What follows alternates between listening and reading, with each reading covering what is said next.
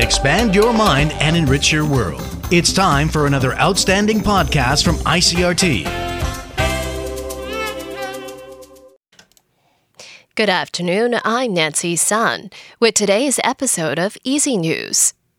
The TAIEX opened up marginally this morning from yesterday's close at 17,428 on turnover of 4.6 billion NT. The market gained ground on Tuesday on the back of easing investor concerns about the Omicron coronavirus variant, which reversed the slumps seen in previous sessions.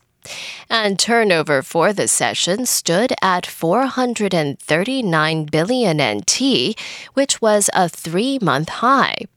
And market watchers are citing that rise to investors seeking to adjust their portfolios due to the latest quarterly index adjustments by MSCI to its emerging markets index. Health Minister Chen Shizhong says the Central Epidemic Command Center is still finalizing plans to provide coronavirus vaccine booster shots, and they could be rolled out as early as January 1st. According to Chen, although the general public will be allowed to choose a preferred vaccine as a booster shot, health officials are advising against mixing and matching the Moderna and Pfizer BioNTech jabs. Chen is encouraging those who have been inoculated with two jabs of Moderna or BioNTech to get the same vaccine as a booster.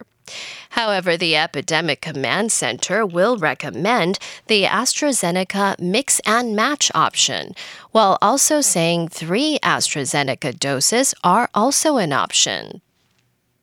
And lawmakers have passed an amendment to the Road Traffic Management and Penalty Act, making it mandatory for seatbelts to be worn by passengers traveling on long distance buses that use highways, expressways, or freeways. The amendment to Article 31 of the Act applies to all passengers aged from four years and older, as well as bus drivers. Under the revised rule, bus drivers will face a maximum fine of 6,000 NT if they fail to inform passengers to wear seatbelts. Lawmakers proposed the amendment following the March bus crash in Yilan County's Suao Township, which left six people dead and 39 others injured. Some of those passengers were thrown from the bus in the crash. In international news, Canada is banning foreign nationals from Nigeria, Malawi, and Egypt because of concerns with the Omicron COVID 19 variant. The country also announced that all air travelers coming to the country apart from the United States will have to be tested for COVID 19 upon arrival and will have to isolate themselves until they get the results of their test. Canada already announced a ban on foreign nationals from seven countries in southern Africa. Canadians who have visited the 10 countries will have to be tested and quarantined.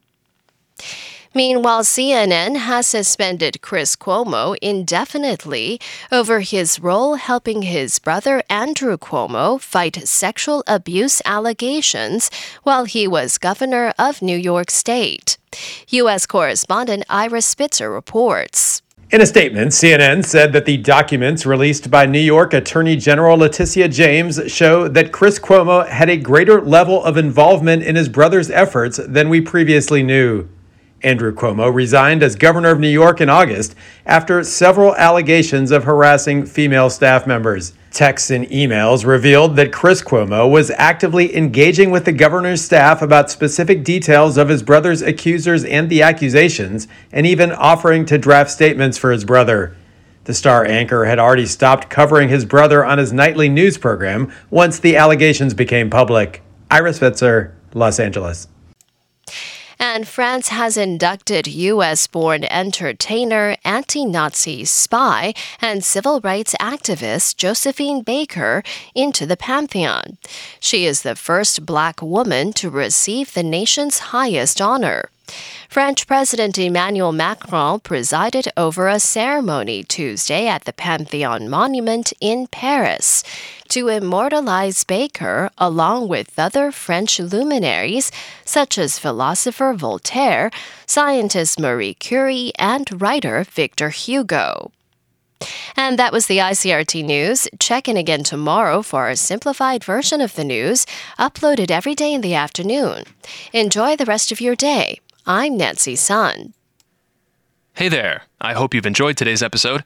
If you'd like to hear more from ICRT, you can check out our other podcasts. We've got Taiwan Talk, where we chat with a new guest every Monday, Taiwan This Week, a roundup of the news in Taiwan every Friday, and English in the News, for useful English expressions explained in Chinese. For some lighter news in both English and Chinese, check out News Bites and News for Kids. And if you enjoy them, tell a friend.